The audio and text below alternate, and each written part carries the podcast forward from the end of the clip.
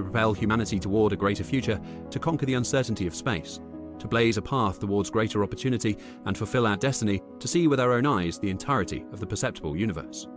We're going to piss on the moon, and there is nothing you can do about it. 48 minutes of dogs barking, 48 minutes of dogs barking, 48 minutes of dogs barking, 48 minutes of dogs barking. Growl.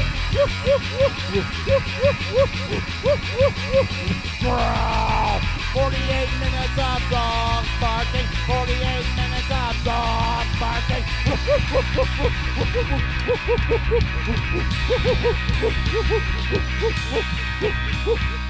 Damn, son, where'd you find this? Damn. Uh, I pooped and peed all over my balls well, thank you for telling me how your day's been. Uh, Oh. boy. Just what what world we live in? Oh, did I ever? Okay, uh, this is this is kind of a story. I might leave it in. I don't know. Did I ever tell you I, I worked for I worked for local radio station KMLX eleven twenty a.m. and there was a there was a guy and he worked in the news desk and he had this he had this real super sultry news voice. But anytime he got copy that that that for a weather report that suggested there was rain in the future, he would say, "Get set to get wet." so Uh, tell me, tell me you've been at DJ at strip club without telling me you've been at DJ at strip club. I wouldn't put it past him. He was a smooth old dude, man. He ladies would call into the complaint line. and, Oh well, thank you very much, man. Amazing, Sultry voice. The man was sultry. real sensual. Yeah. Uh, welcome to the program. By the way, 40 Minutes of Dogs Barking is the name of the show. My name's Jason, alongside for the ride with me, the Bobby to my Whitney is uh, Bryan. Buddy, how are you? Hey, so am I? Uh, am I going to beat you to death? I think so. I think that's the Uh, implication. Yeah. That's still probably my favorite. I can't. I can't really. news, high, uh, news headline of all time: Bobby beats Whitney to death, which is right up there with "Man throws bricks at cops gets free KFC." A classic news headline. I love it. I've loved it for decades. Headless body and topless bar. God, you can just hear the long cigarette drag that ca- that came with that being typed out. you know what I got for this one? Yeah. You know what? I'm just, yeah, you know, I've already written up, you know, five pages of copy already. All this bullshit. You know, what this one, I'm just going for the easy pun. I don't know, man. Easy Pun was so great. Oh, by the way, they made a movie based on just that title alone. I guess they were Mhm. going for that eight heads in a duffel bag thing where it's a provocative title. and then the movie's kind of yeah. because you know, eight heads in a duffel bag. You know, that sounds like a movie that's really going to have some punch to it. And it's Joe Pesci, too, in the lead in that movie. Yeah, that I- I don't remember exactly, but I remember hearing something or that there was a rumor or a blind item that Yeah. he like owed someone like some ridiculous favor, and that's why he's in that movie. I don't know. I thought he read the script and it sounded good, but I don't know. I mean, like, the concept alone is interesting. If you've never seen the movie, it's called Eight Heads in a Duffel Bag, is the name of the flick. Joe Pesci, David Spade, Kristy Swanson, George Hamilton, a cast of thousands. It's like a Bollywood movie Yes. for for, for It's- stoners or something. It's it's not at all. It, it's it's a farcical hitman comedy. The hitman is Joe Pesci. He's got eight heads in a duffel bag, hence the name of the movie. It gets mixed up with some college student gets it, and so that it's a comedy of errors. Everyone thinks everybody's out to get them. Structurally, in that kind of wacky comedy thing that they used to do, where Lock, Stock, and Two Smoking Barrels is one where like this bag keeps changing hands, and the Ah. the, the situation continues to escalate as it goes. Mhm. So I mean, conceptually, it sounded like the perfect fit. You know, you, you just had Lock, Stock, and Two Smoking Barrels was a huge hit, right? Or Mhm. for the time, I guess, relatively For, speaking. I don't. what it was, it was a very successful movie. I was say I don't know that you could really call that a hit nowadays. I mean, it.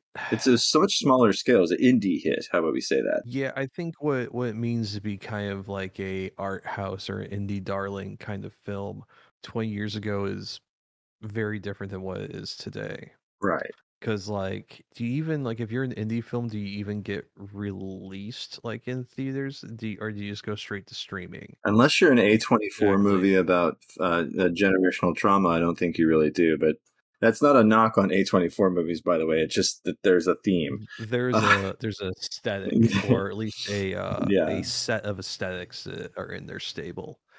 I was just thinking about how I would really like uh, Florence Poe and uh, the the chick from uh, um, Death Stranding that plays Fragile. I would love to have them. Leah Leia Seydoux. Leah I would really, Mm. really just love both of them to have like a Hell in a Cell match uh, over who gets to put a dog collar on me and make me eat out of a tin bowl. Welcome to the show, everybody. What's up? oh well, th- you know what? That's perfect because this week we're getting nasty. We're we're uh, the the reason I brought up get set to get wet.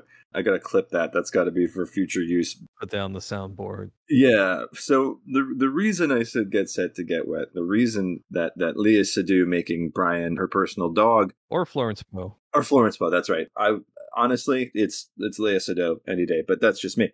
Have you seen the French Dispatch? Yeah, that's what really uh, solidified my my my commitment to this thought. Yeah, understood and agreed. Speaking of which, another great segue. Today is in fact National Boob Day, so that's why we're recording. Get low of these two guys. We got a couple of boobs here on the uh, Couple of boobs here. folks. yeah. So The hack comic bit of calling someone a, a boob. boob That's or, perfect. or someone's error a boner. yes. So, uh, so Jason, you gotta yes, tell me, yes, as a married man, what does a tit feel like? Because I'm sorry to say that I have not been allowed. Um, it, uh, warm and soft. I mean, that's the. I mean, that's pretty much any body part there. So, at least on So me, like a uh, like a chicken cutlet that's been in the trunk. Yeah, well, that's been in the oven for about three hours on 180. I think that would be, you know, you're you're in the midst of sous videing it. I guess would be the. Interesting. I'm This is a very strange. get is myself out some strange turn of restaurants to figure this out. I Uh, just join like, uh, you know, I wish Cicero's was still around because that would be like the perfect place to Ah. just walk into a kitchen and be like, "Hey, so I got this really fucked up idea, eh, but I also have twenty dollars. So uh, I don't know if you ever heard the Beatle Bob story about why he got or how he got banned from Cicero's. Are you familiar with this? I am not, but let me, for a little additional context, for those of you who do not live in St. Louis, our Local weirdo. Yeah, the local weirdo goes by the stage name Beatle Bob, though he is not a musician or a performer of any sort. He made a, a bit of a national splash a couple years back for going to 500 concerts in a row. Most of those times, by the way, were not paid for. Most of the time he goes to a show, he scams himself on the guest list. He'll he'll send out tweet unhinged tweets to the artists directly saying, "I'll put you on my radio show." A radio show, by the way, which I do not believe I don't think it's exists. ever existed. No, but he's using this to to to kind of continue to like not work. I think he volunteers somewhere. He's a very strange man, and we might actually have to devote some time to To to him on a future was- show because yeah, There was someone that was working on a documentary, and I don't, really don't know what happened to that. That was like 10, 15 years ago. Actually, uh, that was around the same time that site came around. It was a single serving site, and it was uh, sit down Beatle Bob because this guy shows up to shows uninvited. He's on the guest list somehow, and then he stands by the side of the stage doing the dumbest shit moves you'll ever seen a white boy do. He is not a quirked up white boy. He is the lamest. he like does boy. like this like praying mantis kind of thing with his hands. And he jabs them forward, Yeah. and he'll do like a kick and spin around.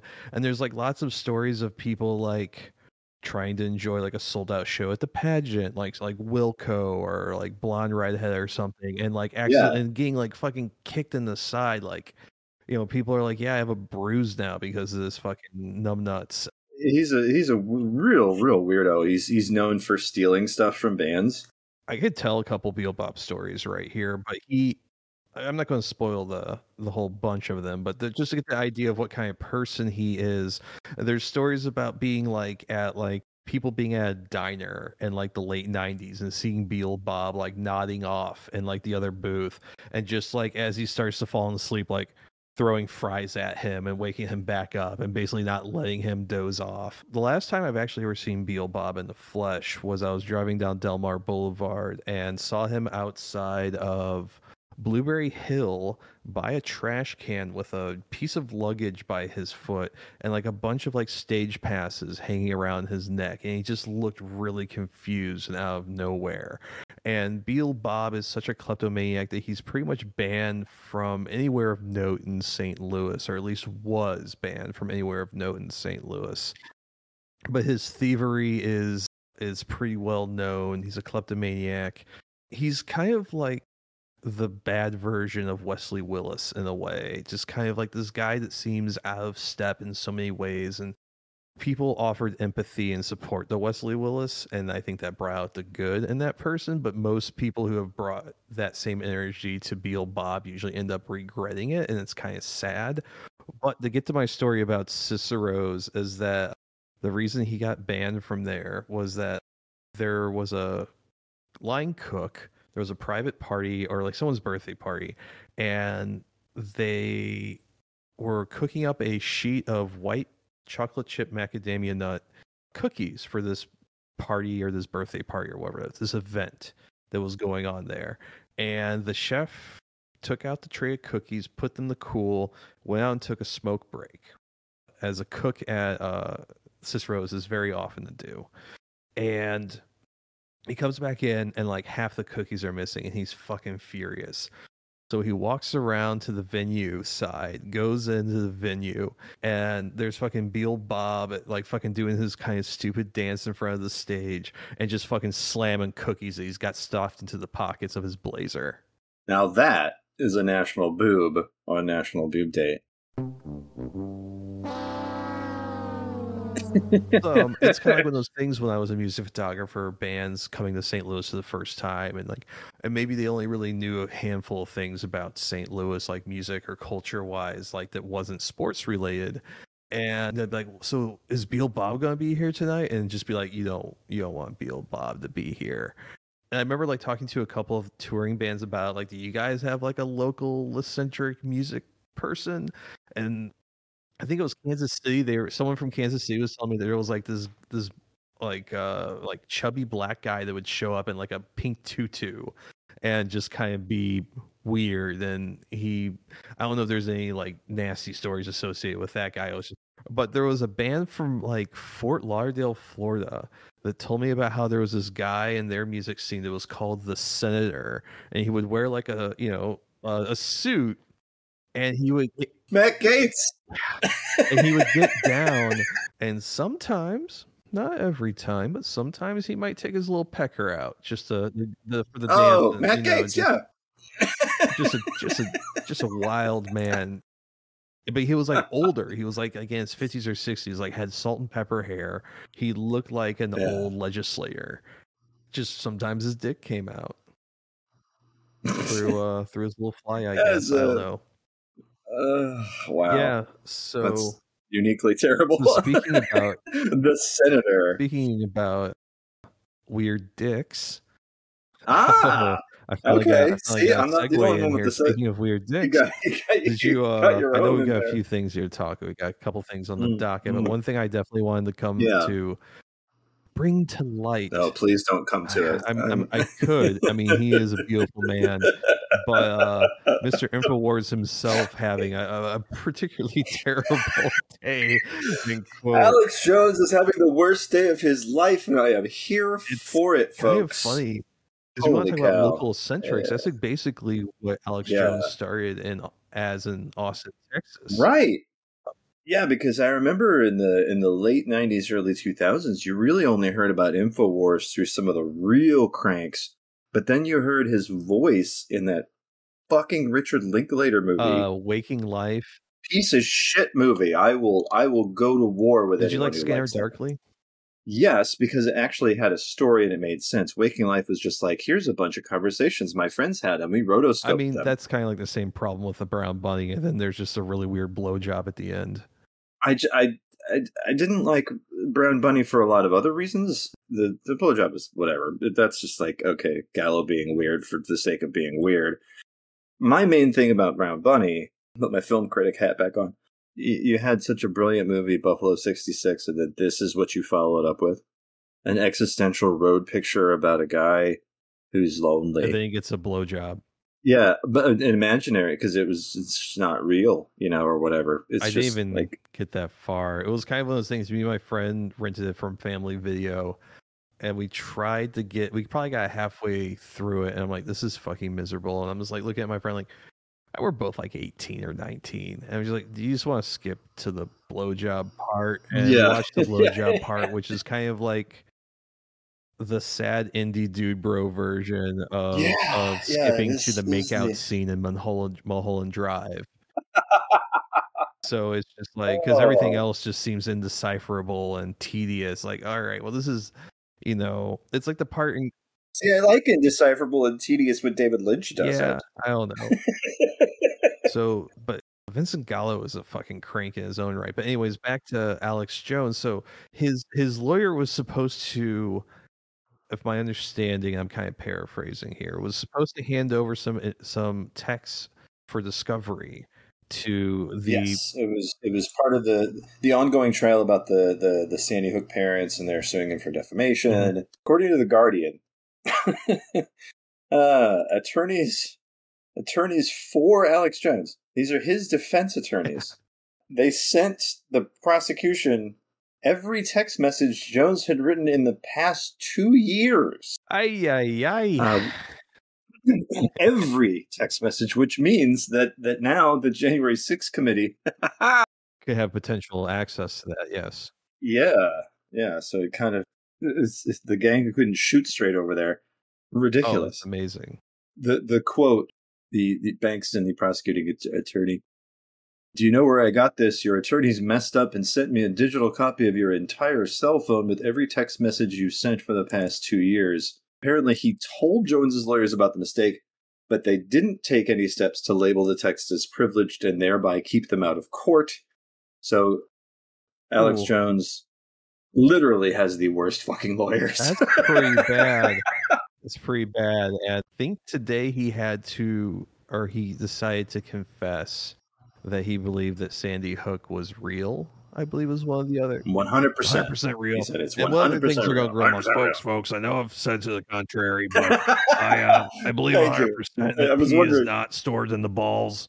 I do want to maintain that I do believe that Beavis is Butthead's son. You know, the, the crowds, everyone's just fucking screaming. They're just mad. You know, they got to get the bailiff out the hush people. The fucking lawyer or the, the judge is just banging his gavel. No, no, we will not have this in here. He's like, I, uh, on order. Van Driessen is Butthead's father. No, no, no. Get him, fucking throw him out. Contempt of court. You know, just uh, folks. I know Mike Judge personally, and he said that Oh God. because they're two guys from Texas, right? I That mean, makes that makes sense, sense. They yeah. would know each other. Just a just a real real quick aside here. Real quick sidebar. Oh we've been doing nothing but for I the mean, past this is- twenty this minutes, is- so I don't see why I where, this is stop where now. money's made, Jason. This is how you get that gold. This is how you get people re-uploading stuff to YouTube with weird line drawings, animating things. But uh, It's just me as one of the characters from South Park with the floppy head because I can't stop fucking laughing. But so at work yesterday, I just like so we've been dealing with the effects of this flood, and I'm coming down into the warehouse, coming down the ramp, and I see one of the the sons of the family I work for talking with the warehouse manager and talking about this and that, and he's like, and the warehouse manager is uh, you know, if I could get a dock plate, it would make it real easier because because all of our uh our docks are busted somewhat because of the Oh, wow. flood and be, and also the ones that aren't are busted are being taken up by trailers we're storing stuff in, so on and so on. He's like, we had a dock plate, you know, it would really help out. And then the manager leaves for the day, the son walks off, and just for the rest of the shift, which was like an hour, he was walking around going, Boy, if I had a dock plate, that would make things so much easier. Boy, boy, howdy, if I had a dock plate. And that's not how anyone sounds in this conversation. I was walking around, boy, if I had a dock plate, you know, things would be pretty good around here. I think I could get a lot done if I had dock plate. I'll tell you what. And just just everyone looking at me like I'm fucking crazy because I'm just like I've been work I worked six days straight. I'm tired. And I'm just going around Starting just like you know, Yeah. it's either that or the Jim Cornette voice. All right, there, Twinkle Toes. If you got me a fucking dock plate, maybe we get some fucking work done around here. You know, God damn. We're going to be talking about dock plates. Uh, goddamn, who's running this fucking show? The Ultimate Warrior, or is it Vince Russo back there fucking knocking his fat tits together? Because I swear to God, if you don't give me that dock plate, I'm going to send you hell in the fucking gasoline britches, and you ain't gonna have fun.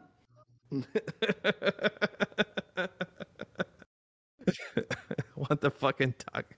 I don't know, man. My life is just really pitiful. But anyways, so I don't even know what a dock plate is, but I'm So it's- for it's you. I want you to get that goddamn dock plate. that you put in between the edge of a dock or you know something, a ledge, Yeah. and then it goes Uh-huh. onto the of a trailer. So if you don't have, Oh, um, yeah, okay. yeah, I, I've seen it in action. I just didn't know what it yeah, was but called. for some reason we we don't have one, and we have one open dock, and creates situations like we have a guy from the other location with a transfer, and we have two trailers, two other two. We got like you know two different trailers waiting, and the and the drivers are just like, so what's up? And I was like, they're using the only dock we've got. And they got a whole entire truck full of shit, and you guys are gonna have to wait. And they're just like, I'm going to kill myself. And you know, truck drivers are already Right. just like one bad day from you know just driving off the the side of an embankment. a dock plate. There you Folks, go. I just Um, want that dock plate. Uh, gosh, it ain't got to be one of those fancy ones. It could just be diamond pressed steel. Speaking of steel, no, that was the worst transition. Another, the last bit of uh, Twitter drama or beefs or whatever we want to go into is the thing that's been really fucking me up all week. Are you familiar with Ana Mardoll? I am not, thankfully. So last week we talked briefly about a Twitter beef that was brewing because Ana Mardoll posted something along the lines of "Stop telling me that every great writer reads a lot. Not every, not everyone's neurotypical enough to read." Essentially, basically that that that, Mhm. that calling it ableist to ask people to read books.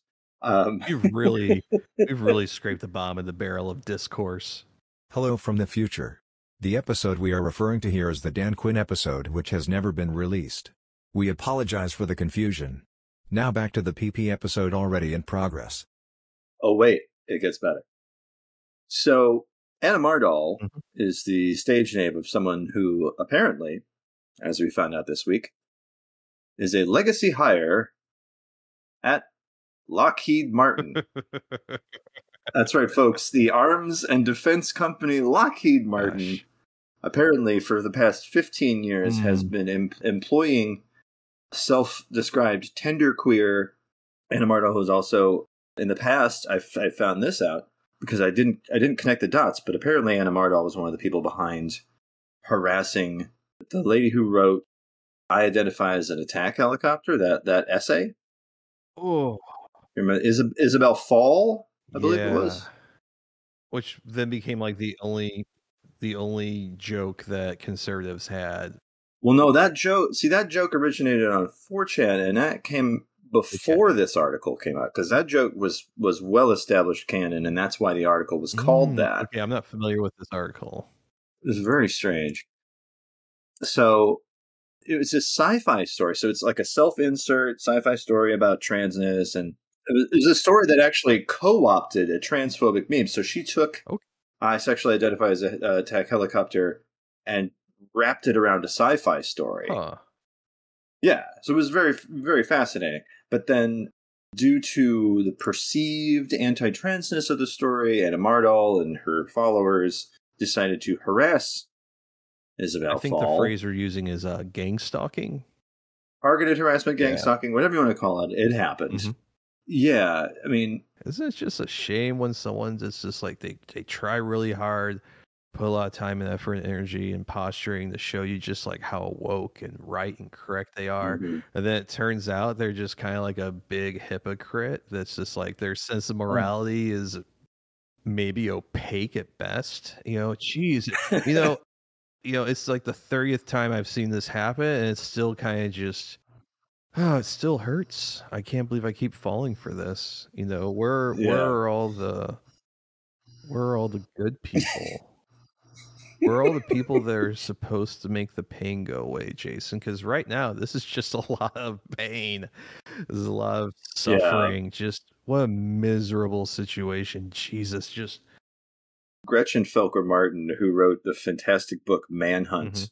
Put it best. I, I, I screenshotted this it was so perfect. You can follow her at at scumbelievable, by the way, and read her book. It's fantastic. The bottomless capacity of comfortable people with absolutely no morals or ethics whatsoever to give empty, wordy, moral and ethical advice that serves mostly to make it no one's fault at all that anything bad happens in the world is really getting a workout today. Yeah, yeah, I could see that. Wow. I saw someone else tweeting about this recently. I don't know. I'm not going to look it up. You all can search it if you want. Teaching older millennials the phrase, there's no ethical consumption under capitalism, has turned out to be a rather bad idea. yep. And, you know, it's one thing to work a job for survival that doesn't align with your morals, and maybe one that's not particularly great for the world. Uh, life isn't perfect, and we all have to do what we can to survive. But when you're like a legacy hire at Lockheed Martin, uh, don't know tell you. Yeah. I, I I I know what to tell you. Good get Yeah, fucked, yeah, but that's just me. Um, speaking of eating shit and dying,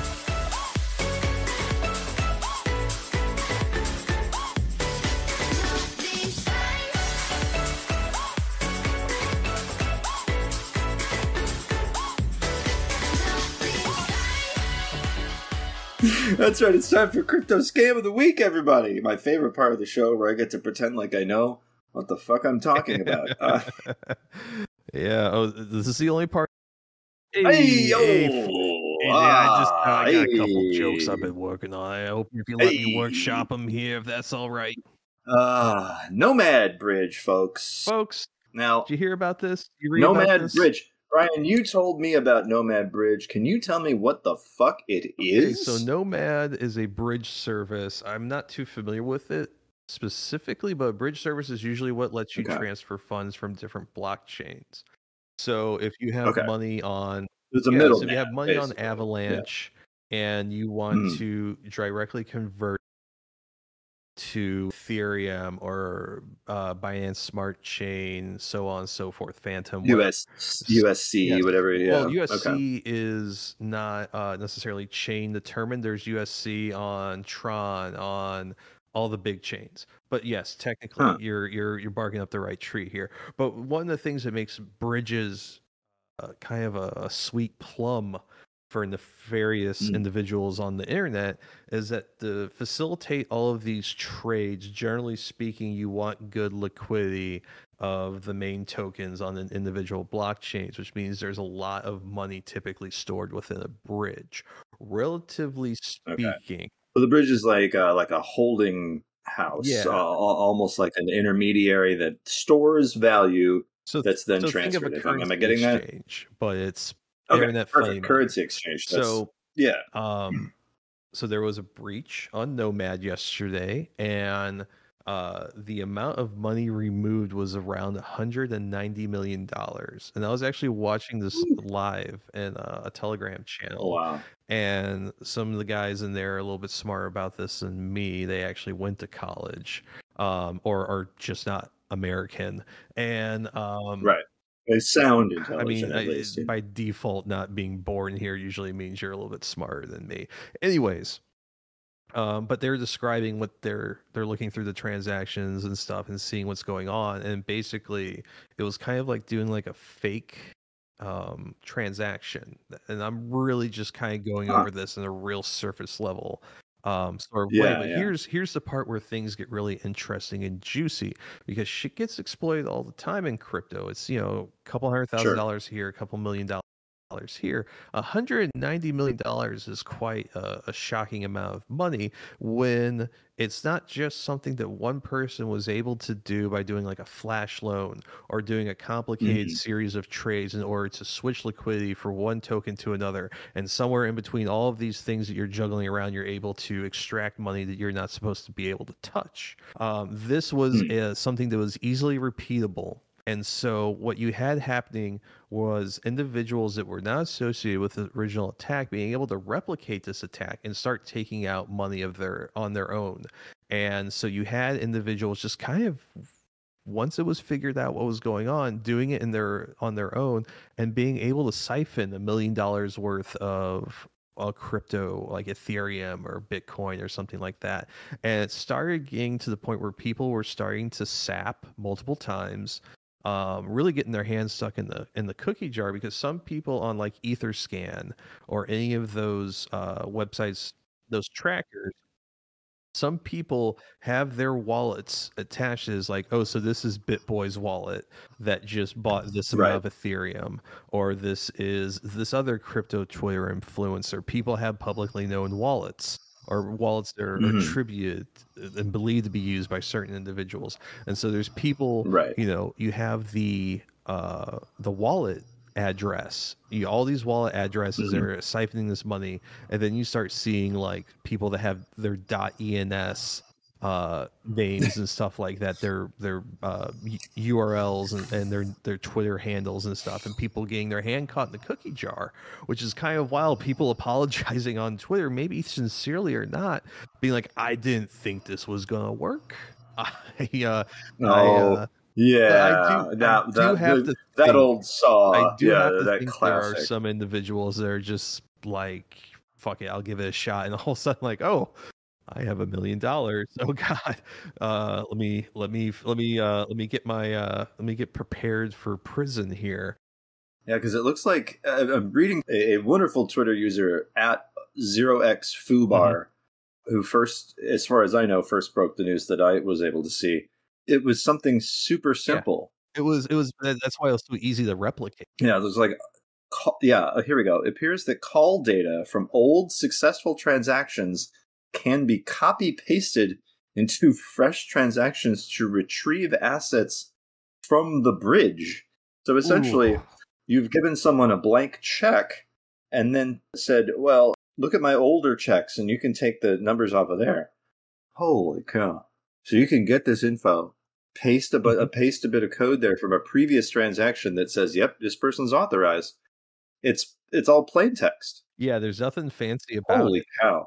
I, I was thinking it was something sophisticated, like, oh, this has got to be some major DeFi black hats yeah, or whatever. like usually it's like a flash loan. Uh, you know, someone's just kind of gumming up the works, going faster than the blockchain right. or the exchange. Doing wash trades or what, whatever it's going to do to, to kind Sometimes, of... like, actually, you kind of got to know what you're doing to pull off this shit. But this was a fairly right. simple situation. So that's $190 million. And Nomad, last time I checked, was had an address, a wallet set up where if uh, you wanted to return those funds that you were quote unquote safekeeping, you can return them and keep a 20% finder's fee, which is something that ah. usually happens in these situations. There's a lot of times an exploit, a hack happens on with a certain project or a certain blockchain, and you know whoever's the custodian of this project or this entity is like, hey, so uh, would it be cool? I know you stole like 20 million from us. Would it be cool if you just returned like most of it 16 million of it, yeah. Of it, and we'll just say it's cool and there's actually more than a few times these these hackers will be like well 20 million dollars is pretty hot a million dollars you know, well, they're probably going to be happy to have their money back and I'll be happy to go on my way. So it ends up being quite a sweetheart deal. And this is kind of what happens when you have this big financial space with this quote unquote bling technology that kind of isn't most of the time, that isn't regulated, doesn't have any governing bodies, and it doesn't have not a lot of like really hard and fast rules. You know, it's it is really the the fucking wild west of the internet in every way, good and bad, mostly bad. So that's the crypto scam definitely of this week. I'm trying to think if there's anything else I've seen in this space. Solana was getting hacked as well. Yeah, just uh, auto draining like wallets, which is again fucking crazy. And I mean, Sol- Solana is constantly dunked on for getting backed up and not being like the fast chain that's supposed to be, or even reliable. You know, like that it's just going to Yeah, keep yeah. progressing. It's constantly having problems. Yeah, Yeah, there's a lot of pausing and freezing of the chain. And, you know, there's kind of this joke in crypto Twitter that's been going on for a year or two about Solana summer because it doesn't fucking happen because it never really pumps. no, it's like Morbid. It's like a Morbius. It's sweep. kind of like the a- Morbius it's of crypto chains. I think its biggest use is NFT speculation. And I don't really yeah, which makes I really sense. don't know yeah, why it- that it seems to be- I, um, I guess because I think it's is a layer two for Ethereum. I can't remember. It's not my bag. It's there's not a lot really interesting going on with it. Um, as as far as or anything that seems peculiar or novel, unlike all of the numerous fucking shit coins in Ethereum and BSC, which is just you know there's no shortage of weirdness going on there. I don't need to really branch out much further. Yeah. But so that's yeah, that's pretty fucking crazy. Yeah, Solana. The Solana's weird one too, is because it's it's not only affecting the native tokens, the SOL, but but SPL tokens, including USDC. It looks like effective. It's a it's a it's a weird hack because it's affecting inactive wallets. So uh, wallets that have been active inactive for more than six months, according Yeah. to again our friend uh, OX Fubar. my understanding is my understanding is that if there is one project or one website associated with that blockchain, I think it's called Slope, which is just uh, Mhm. you know what a name for a thing to be a problem. And uh, yeah, So if you've interacted, Wait, is there's, certain, there's a certain permission if you interacted with the contract or you've interacted with Slope that could be backdoored and just be auto drained. And so usually if someone has a nefarious contract that auto drains a wallet or something like that, that's usually like you're interacting with it and you think you're like joining some sort of BSC farm or something like that, or you're staking some tokens somewhere. And then, well, yeah. now all of your tokens are being staked in some dude in Honduras's wallet. That's usually what's going on, but this is like a real after the fact kind of deal, which makes it pretty unique. That would be like that would be like getting your house robbed by the guy that was your Uber Eats driver like six months ago. hey, by the Oh way, shit! So uh, slope. I had to look this up because I I have a a sneaking suspicion that a lot of crypto projects are at very least low key racist, and that's right. Slope is a slur. Just to to put the icing on the cake on that one, derogatory slur uh, referring to Vietnamese people. So that Terrible. I because I had heard, yeah, I I it, I was like slope, slope. What what what? it- And and my my immediately went to is slope a slur? Google Google search, which I do not recommend doing because you will get Urban Dictionary and you will get you know yeah it's just oh, oh my god yeah it must have been a 60s and 70s thing oh, And now it's here today. So, Back! so yeah, in pog form it's it's racism back in pog form. I got my slammer here. yeah I remember one time working with like an old shitty racist guy and another coworker being just like, yeah, he's kind of racist, and this coworker being not white. I'm like, yeah, he kind of he kind of seems like one of those guys that'll just use like an old school slur that you haven't heard in a long time. Like one day you're just gonna hear someone hear him call someone like a and you're and everyone's just gonna be like just be like I haven't heard that heard one in a while you know, they're yeah. both be like, wow, that's racist and two, like that's a deep pull. Like yeah you gotta really you gotta really yeah, want it you really have to be like you know, like listen, I've been following this franchise for 50 years. I got every I got he knows all the lore. Yeah. every pennant in, in the rec room. You know, He's got his all- favorite all the jersey times- that just all the says like on the back. yeah, I graduated uh, from uh, university. Jeez, Oh. bleep all of that. Yeah, I know. We gotta.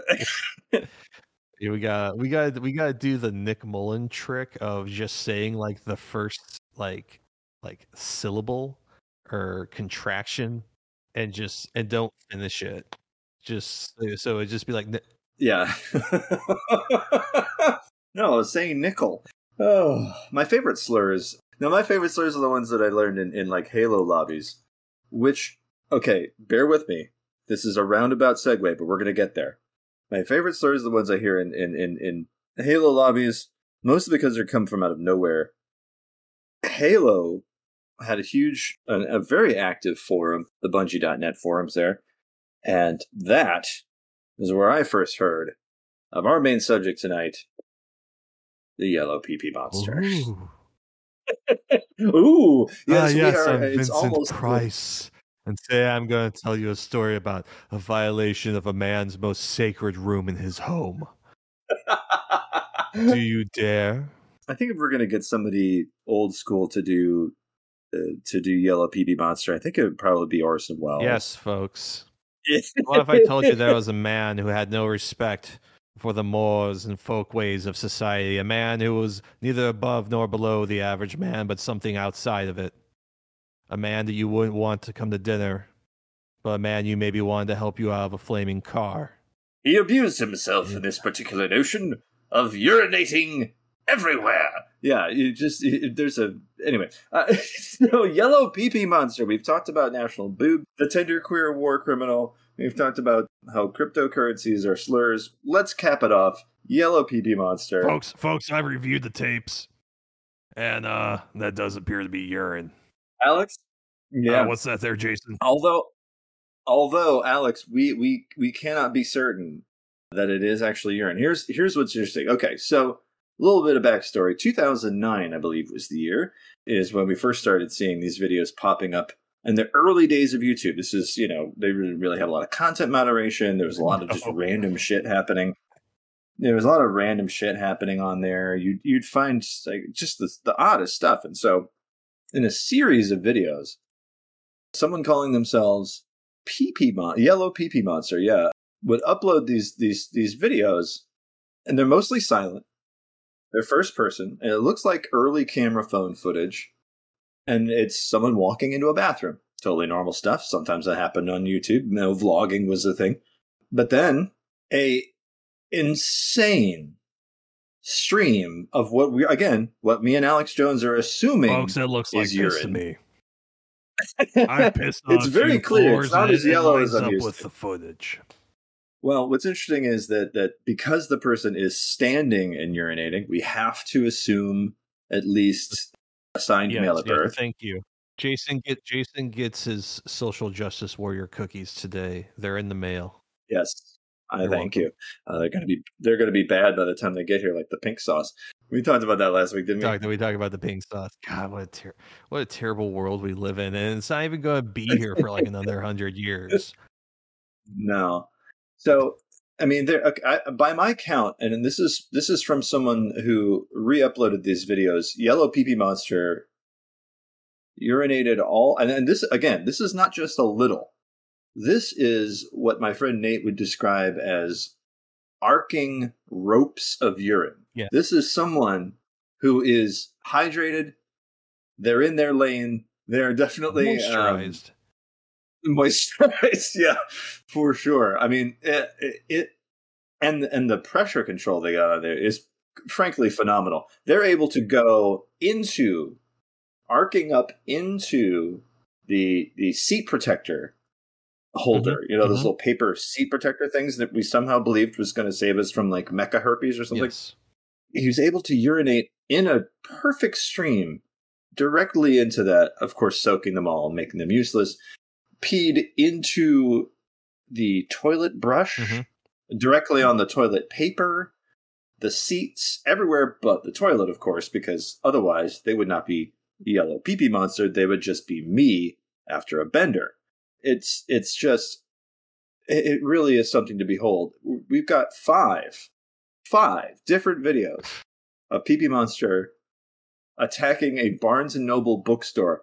And by the looks of each video, it is the same Barnes and Noble each time. Yes. It could also be that all the Barnes and Noble bathrooms It's look possible. alike. Entirely It's possible. So Entirely possible. But the same tile, the same everything. And and there's there's one that's a little bit longer. Most of them are about 30 seconds. There's one that's about 40 seconds where you actually kind of get the full intro. And then before they can even get to a stall, it's piss. It's a line of piss on the floor. Piss. Piss. It's a line of piss on the floor. Now, in this one, this is uh, PP Monster Attacks Barnes Noble Bookstore 3, if you guys want to check it out. oh, I'm Uh, watching along. Don't well- worry.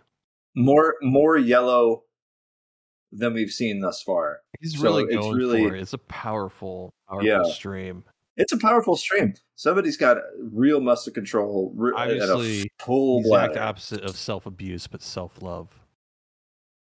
Yeah, to a degree. I mean, there's there's I mean, Do do we? and we almost see their face in in uh, in number five. By the way, if you look at uh, PP Monster Attacks Barnes Noble Bookstore Because aren't they like in we almost see their face in the reflection of the toilet paper holder. And this is the one where the, the foul micturator.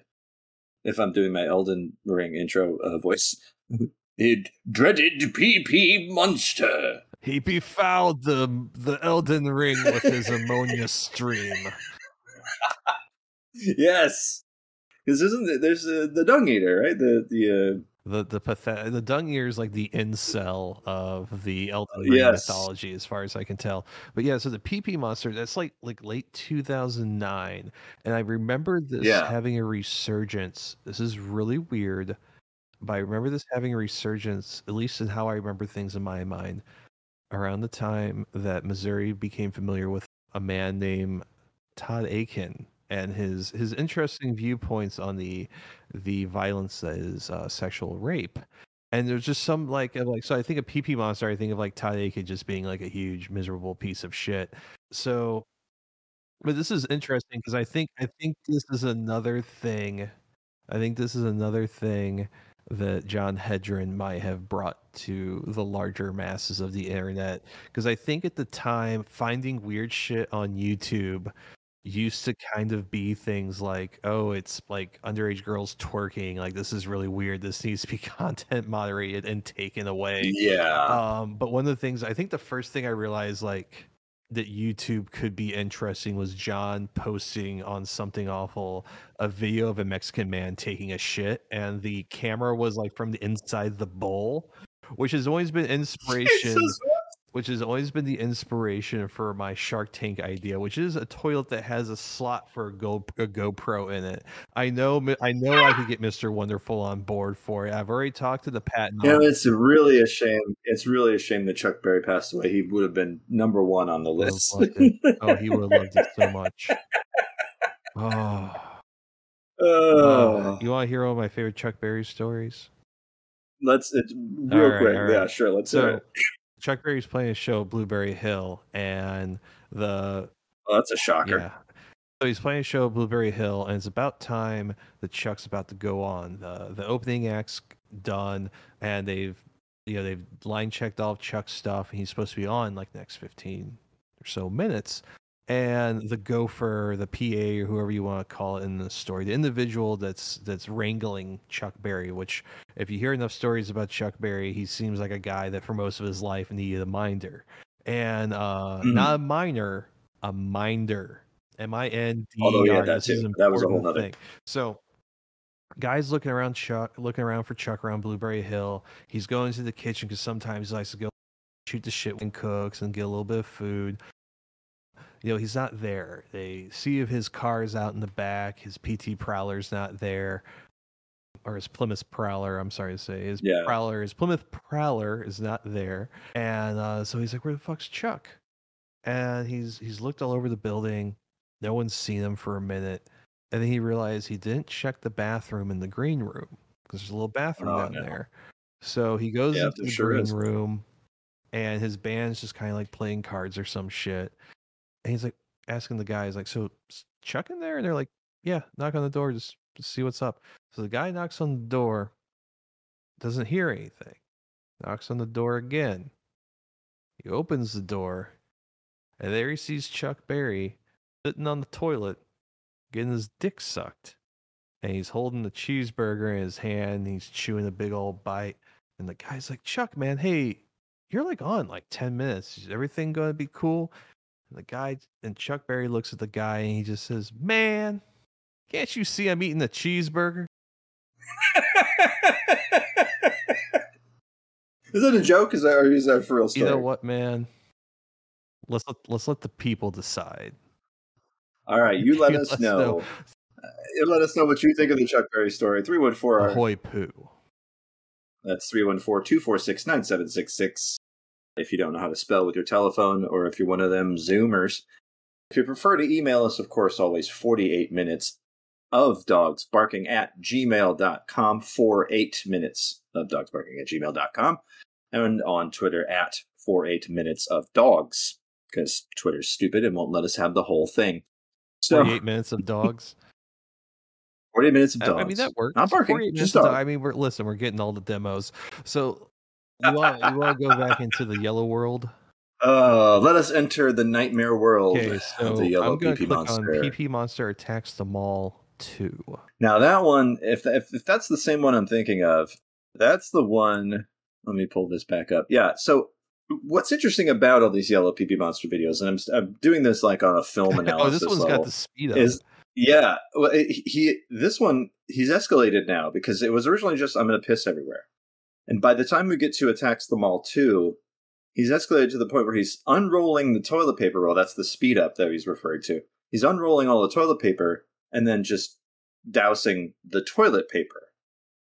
It's it's a strange provocation. It went from pissing everywhere to I'm pulling all the toilet paper out and I'm just going to go on the toilet paper because if I remember from this one, it's only 30 seconds long, all of them under a minute. Yeah, it's just piss on the toilet paper and walk out. So it, it's very odd. It's almost as though he got caught at some point and now has to change it up. It's kind of like when you know, like when a serial killer moves to a new town in one of those shows or something, and they got to change up their mo because they moved, you know, because they moved or whatever.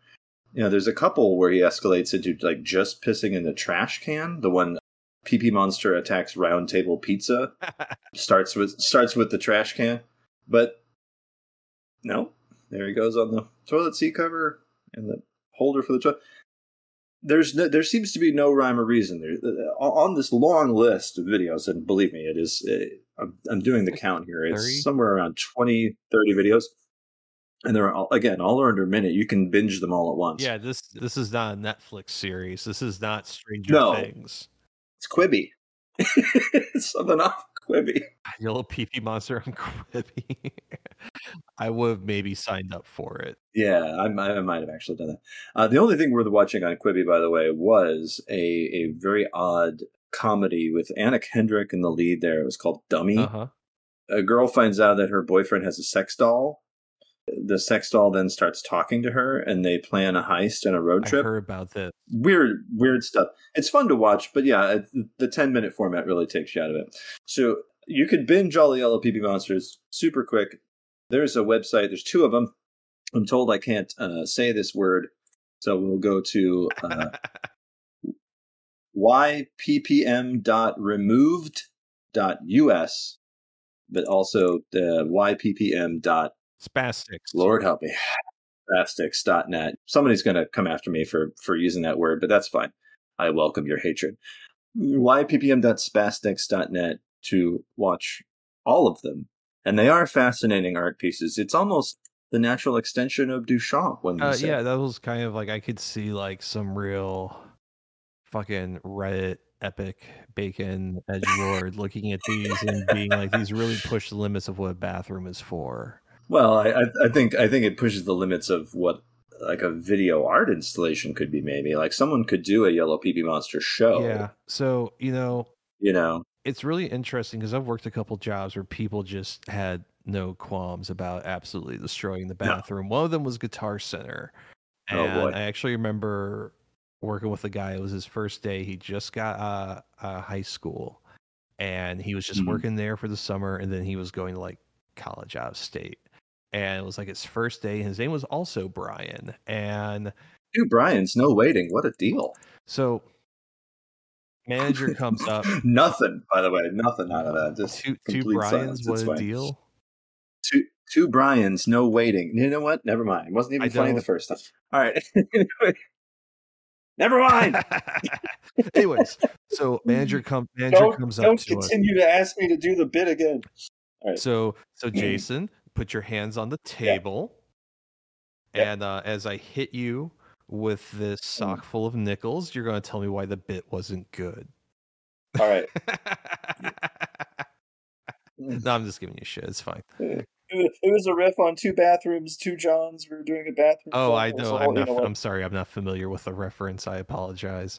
Uh, Two- two Johns, the two Johns, no waiting. Uh, there were two bathrooms that were open, and no one was in line for them.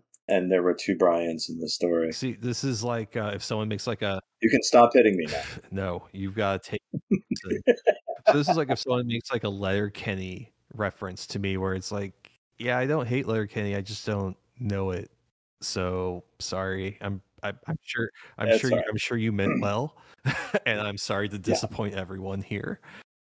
So manager comes up and says I was like one of the newest hires and also one of the youngest people there.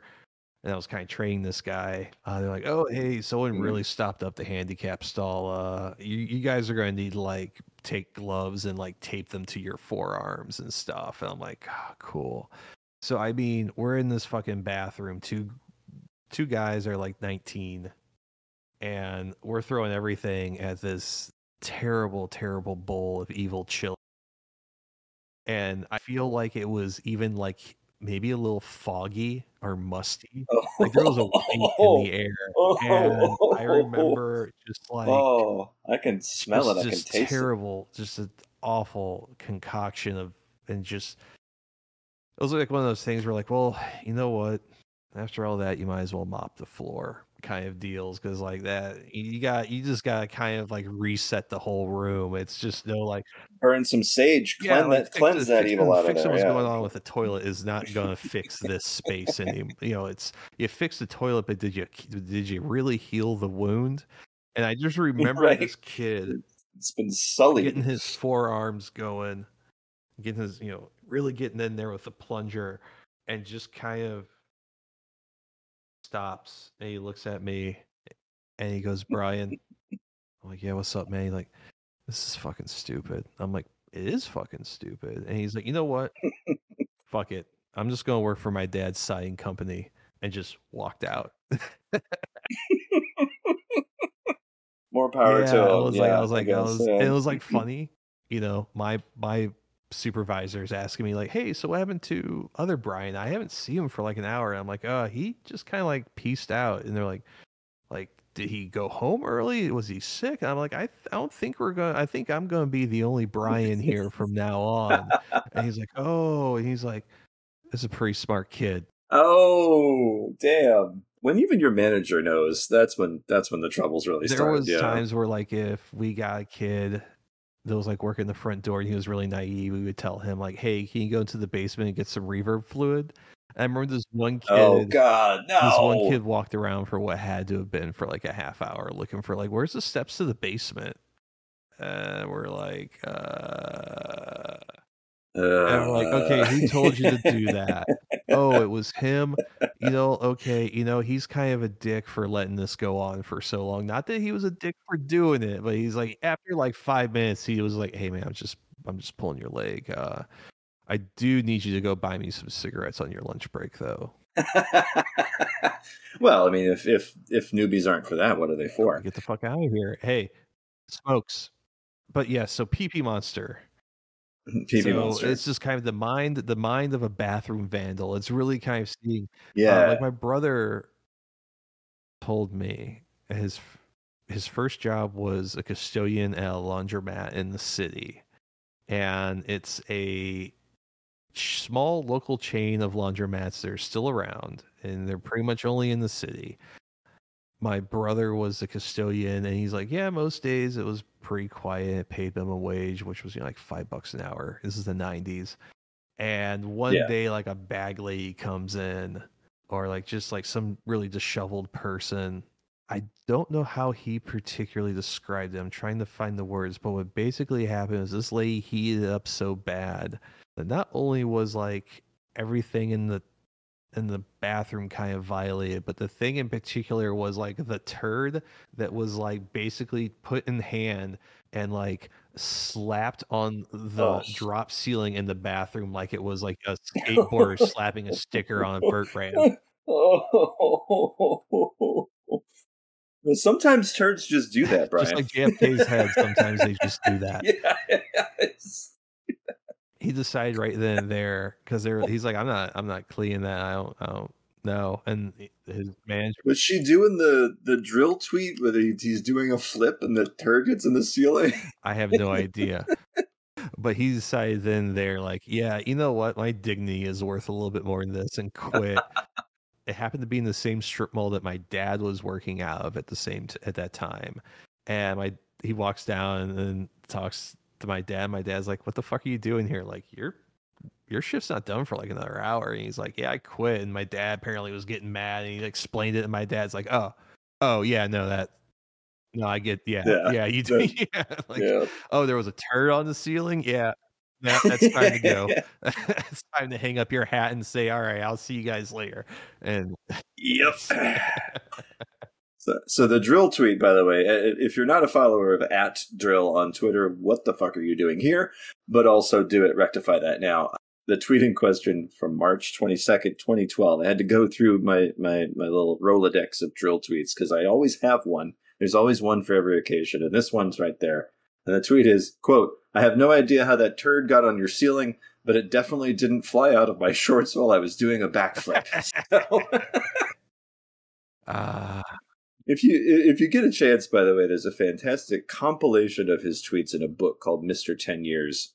I'm going to have it leather bound and placed on my you bookshelf. know, I almost bought as a that. cultural I almost artifact, bought yeah. that. yeah, it's great because they're organized by theme. So if you want all the wife tweets where he talks about his horrible wife, if you want all the tweets about his uh, forums adversary Digimon Otis, they're- all collected in that one spot. So it's very nice if you're looking for something in particular, like turds or or piss Drunk or driving. the tiny.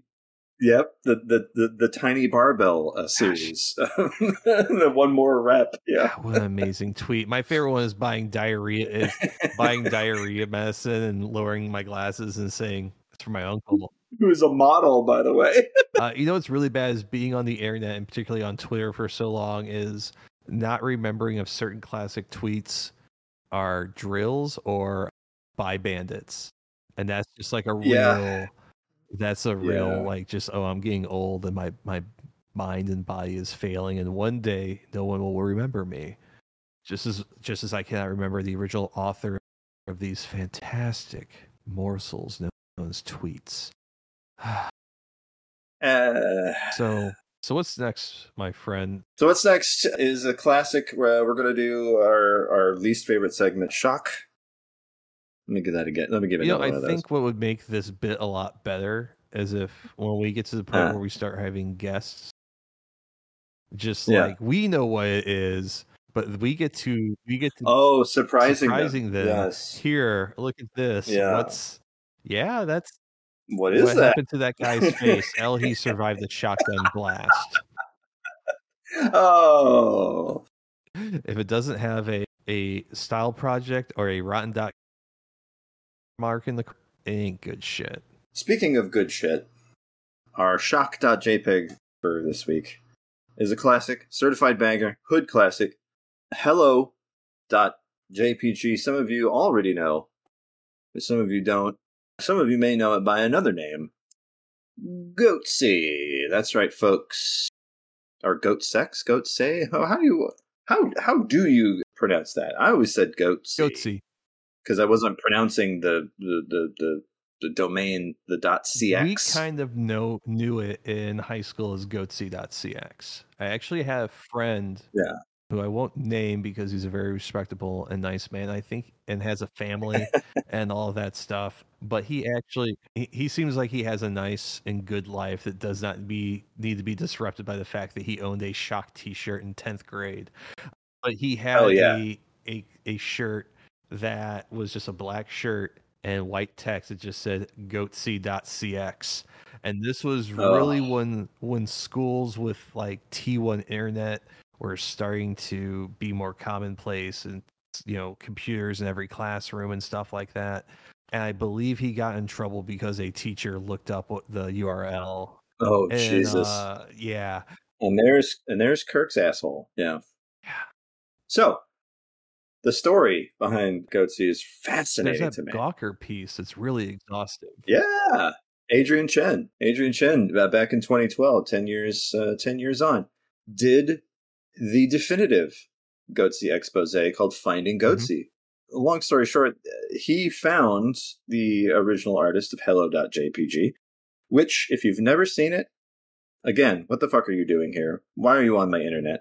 But also, if you've never seen it, yes, you have. Because it is an alarming, sort of blurry photo Mhm. of, a, of, a, of a man, presumably, because again, penis, Mhm. asshole, with an extremely distended anus. He's gripping both sides of it, wedding ring Mhm. on, and exposing every The last the interior mucous membrane of his anus yeah. I mean, it's practically prolapsing in front of your eyes. It's insane. powerful image Powerful, just be, just for its ability to be like, okay, yep, that's a guy spreading his asshole, but that's like so red and moist looking. Mhm, It's mhm. it's truly it. The human anus is is disgusting on its own because that's where you poop from, but also to see it just rendered in such a graphic detail, even though there's nothing all that graphic about it, to be honest. I mean, again, it's not somebody surviving a shotgun blast to the face. That to me is graphic. But like, I don't know. There's just something. I don't know. It's a, it's a, guy with a wedding ring, and he's not just spreading. You know what I mean? Like, there's there's spreading your a hole, and then there's doing what Kirk Johnson's doing. Mhm, mhm. It's almost like he's defiled himself just by taking that photo. I don't know why that is, but it's it's just a aggressive that's a yeah. I think that's what it really is. it's like if uh it's if not just it's not just look at my asshole. It's check out every crevice. Here you this are. This is a sort of pho- sort of photograph that Robert Mapplethorpe would have made if he wasn't a pussy. Oh, he would have loved it. Yeah, it would have been his favorite photo. He would have hung it hung it on his wall. Jeez, he would slap that butthole. Uh, Oh yeah. take that out. Oh no, that's sticking in. oh, That's Mr. perfect. Mr. Goatsy.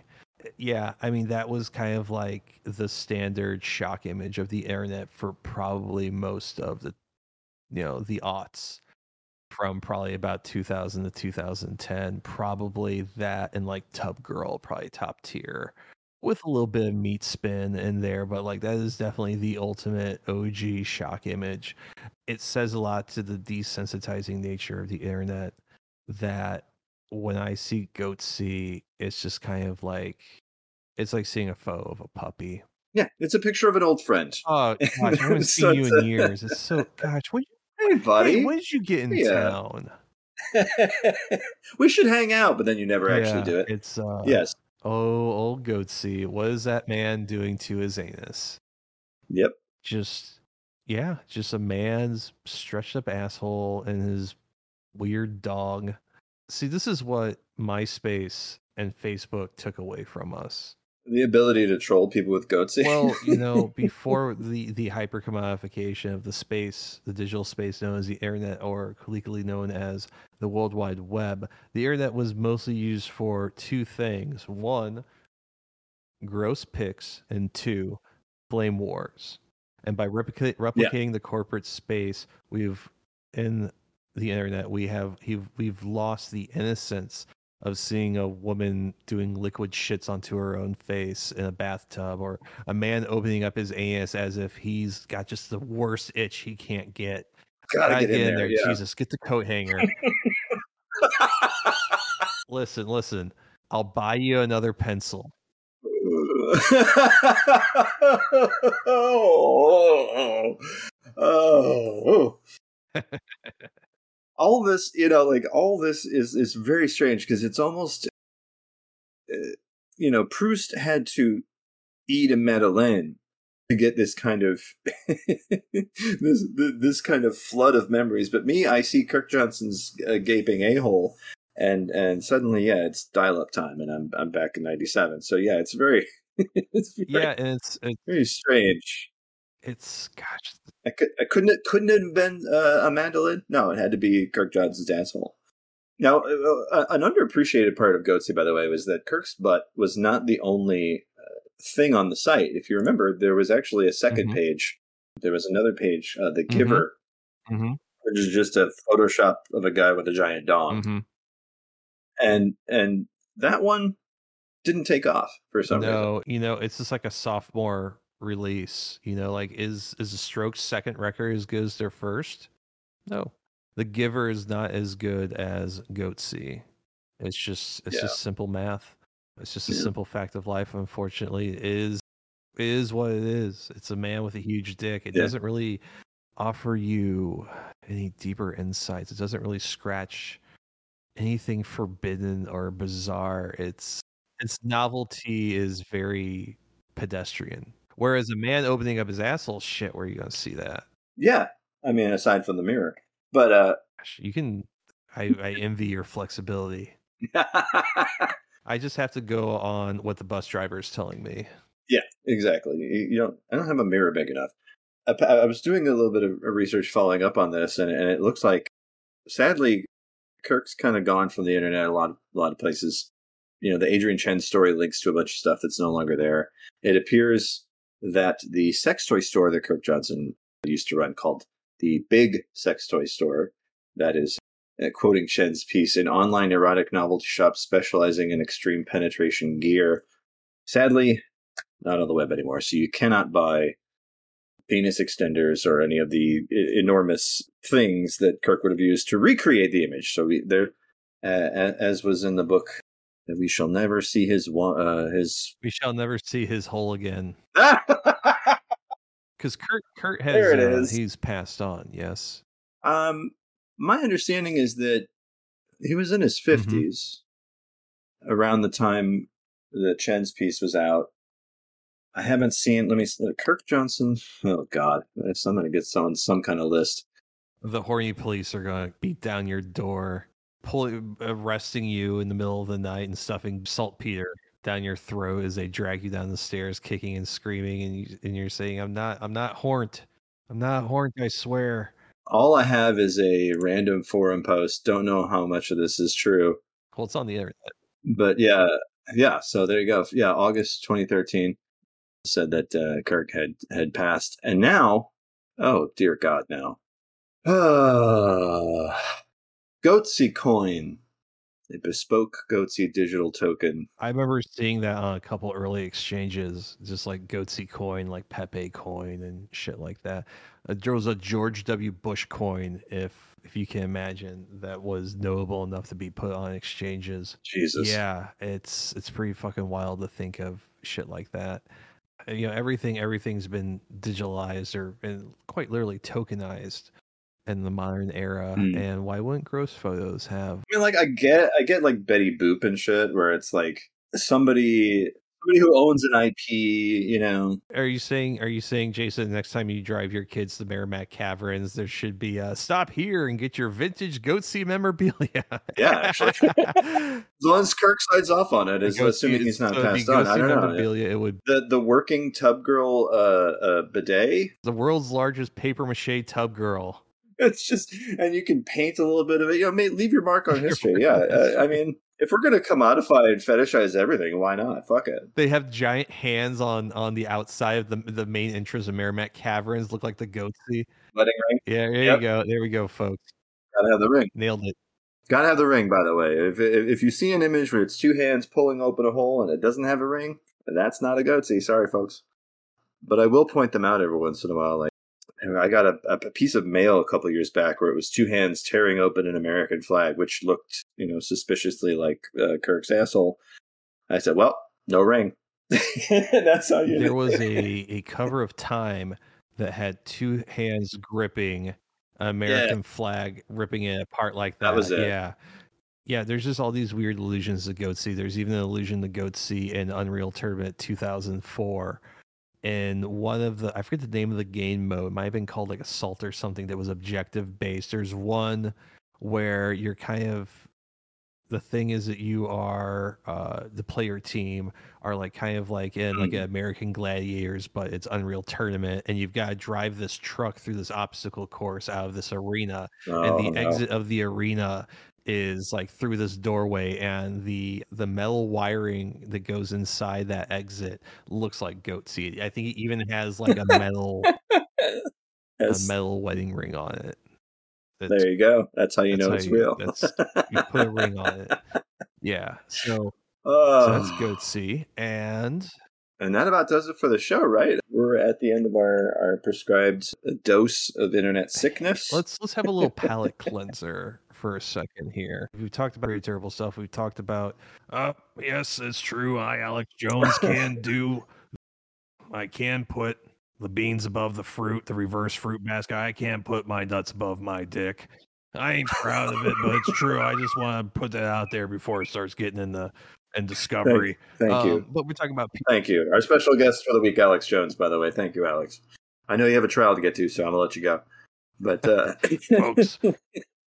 Amazing that Alex Jones and Fat Man both start so many of their declarative statements with folks, yeah. well, you know, Trump did too. Yeah. folks. You won't believe what I Trump did ordered from too. Domino's. I'm going to eat in the bathtub. All the while, all my oh, yeah. my folks, father's it's pancreatitis Alex be damned. Oh, yeah, But- folks. It's Alex Jones. But we've talked about Chuck Berry. We've talked about PP Monsters. We've talked about Hello JPEG. Yeah. We talked about Alex Jones. Ugh. I think at this point we should probably kind of leave on a note that's not so disheartening or cynical. okay. What'd you have in mind? Have you watched Paper Girls? I have not. This is something I was actually going to ask you offline about, but we might as well have this discussion here since we got the time and I'm uh, I'm paying. So what uh, what is um, it? it is a adaptation of a comic book series written by uh, Brian K. Vaughan, who is uh, known for a few things. I know, Brian. Uh, he's, at least to me, most importantly known as the author of Saga, which is probably my favorite comic Mm. series in print right now. Just, uh, yeah. Um, I'm not I got to give it to him for uh, for Y: The Last Man. That's a that's a stone cold classic as far I've as I'm Why the concerned. Last Why the Man. Last I've Man. heard that's really fantastic. I Mhm. have I'm exploring his the work and the people he's worked with. And I'm sorry to say I can't remember the the name of the illustrator of Paper Girls at this moment. I haven't read the comics. I actually just ordered the complete series and I I gave it to a friend so that he could indulge in it first. Uh, since he's a quicker reader than I am, particularly when it comes to graphic novels. But I just got done with the first series I'm just really impressed with just pretty much the whole thing just the the acting i didn't think i would enjoy a story that starts out with four preteen paper girls in you know middle of nowhere ohio getting abducted by Oh, this I I have seen the trailer for this. Yeah, it's like a time travel science fiction. yeah sort of of story. it's i think it's kind of one of Vaughan's tropes when it comes to writing is you kind of think you know what this is going to be and then it kind of there's another layer added on another layer of subtext or narrative that changes kind of like everything you've just experienced it's kind of like an M. Night Shyam- Shyamalan twist or M. Night Shyamalan twist Right, where you, where you recontextualize the rest of the story. Yeah, it's kind of there's a there's a bit. Uh, he did a run on Runaways that was like that. Yeah. so without having re- read the the original comic but just going off the show the the casting is really well done everything feels right. As someone that is i'm 36 so the late 80s early 90s are kind of before i was really cognizant of the world but like i monoculture as we say today moved much slower back then. It was much different. So the way things were in like 88 for most of america particularly in midwest not too different than 93 or 94 which is when i kind of start remembering things in a more concrete fashion. So everything just feels right. The story is really it goes from kind of being like, okay, I kind of think I know where this is going to not being all what I thought it would be. And then there's without getting spoilers, there are elements where you're just like, oh, so we're gonna, we're gonna go in this direction, just Okay. like, and you think like, oh, okay, this is going into this sci-fi direction, but it's kind of just giving you a taste of it, and kind of dropping that to almost kind of like uh again subvert your expectations like oh now it's going to be this kind of story and like no. It's only going to be this kind of story for this segment and then we're kind of going to go back to this form and then we're going to explore the narrative and kind of chew the scenery a little bit and explore who these characters are and what it would be like to be some a child from 1988 that's all of a sudden slapped in the 2019 or 2020 or whatever in the modern day. Yeah. and what would it be like to encounter as a child the your older brother or yourself as an adult and things like that? It kind of really plays on what it means to be young and have expectations of what your life is going to be like and and seeing them shattered in kind of like real time because like the uh the one character you know present day self that we encounter is Erin and she's thoroughly disappointed by who she becomes as an adult and she doesn't even have the most lofty of expectations. She wanted to be like a senator with like four kids and most kids you feel like if they found out their future would be like well you get to have a family. You didn't get the senator job but you have something like okay well i got, I got the four kids. But none of that happens. Uh, her future self ends up kind of being a loser at, at first and then you find out that well there's things that are more complicated about you know life doesn't go how you expect it and of course there's one kid who when she encounters her present day self she's so excited oh we went to mit and we did all this. And you know she's very much in love with this person that she's this adult version of herself. But then as she spends more time with the adult version of herself she realizes she finds out that like well well we didn't really go to mit we were there for like two semesters and we got kicked out Mm. and things like that.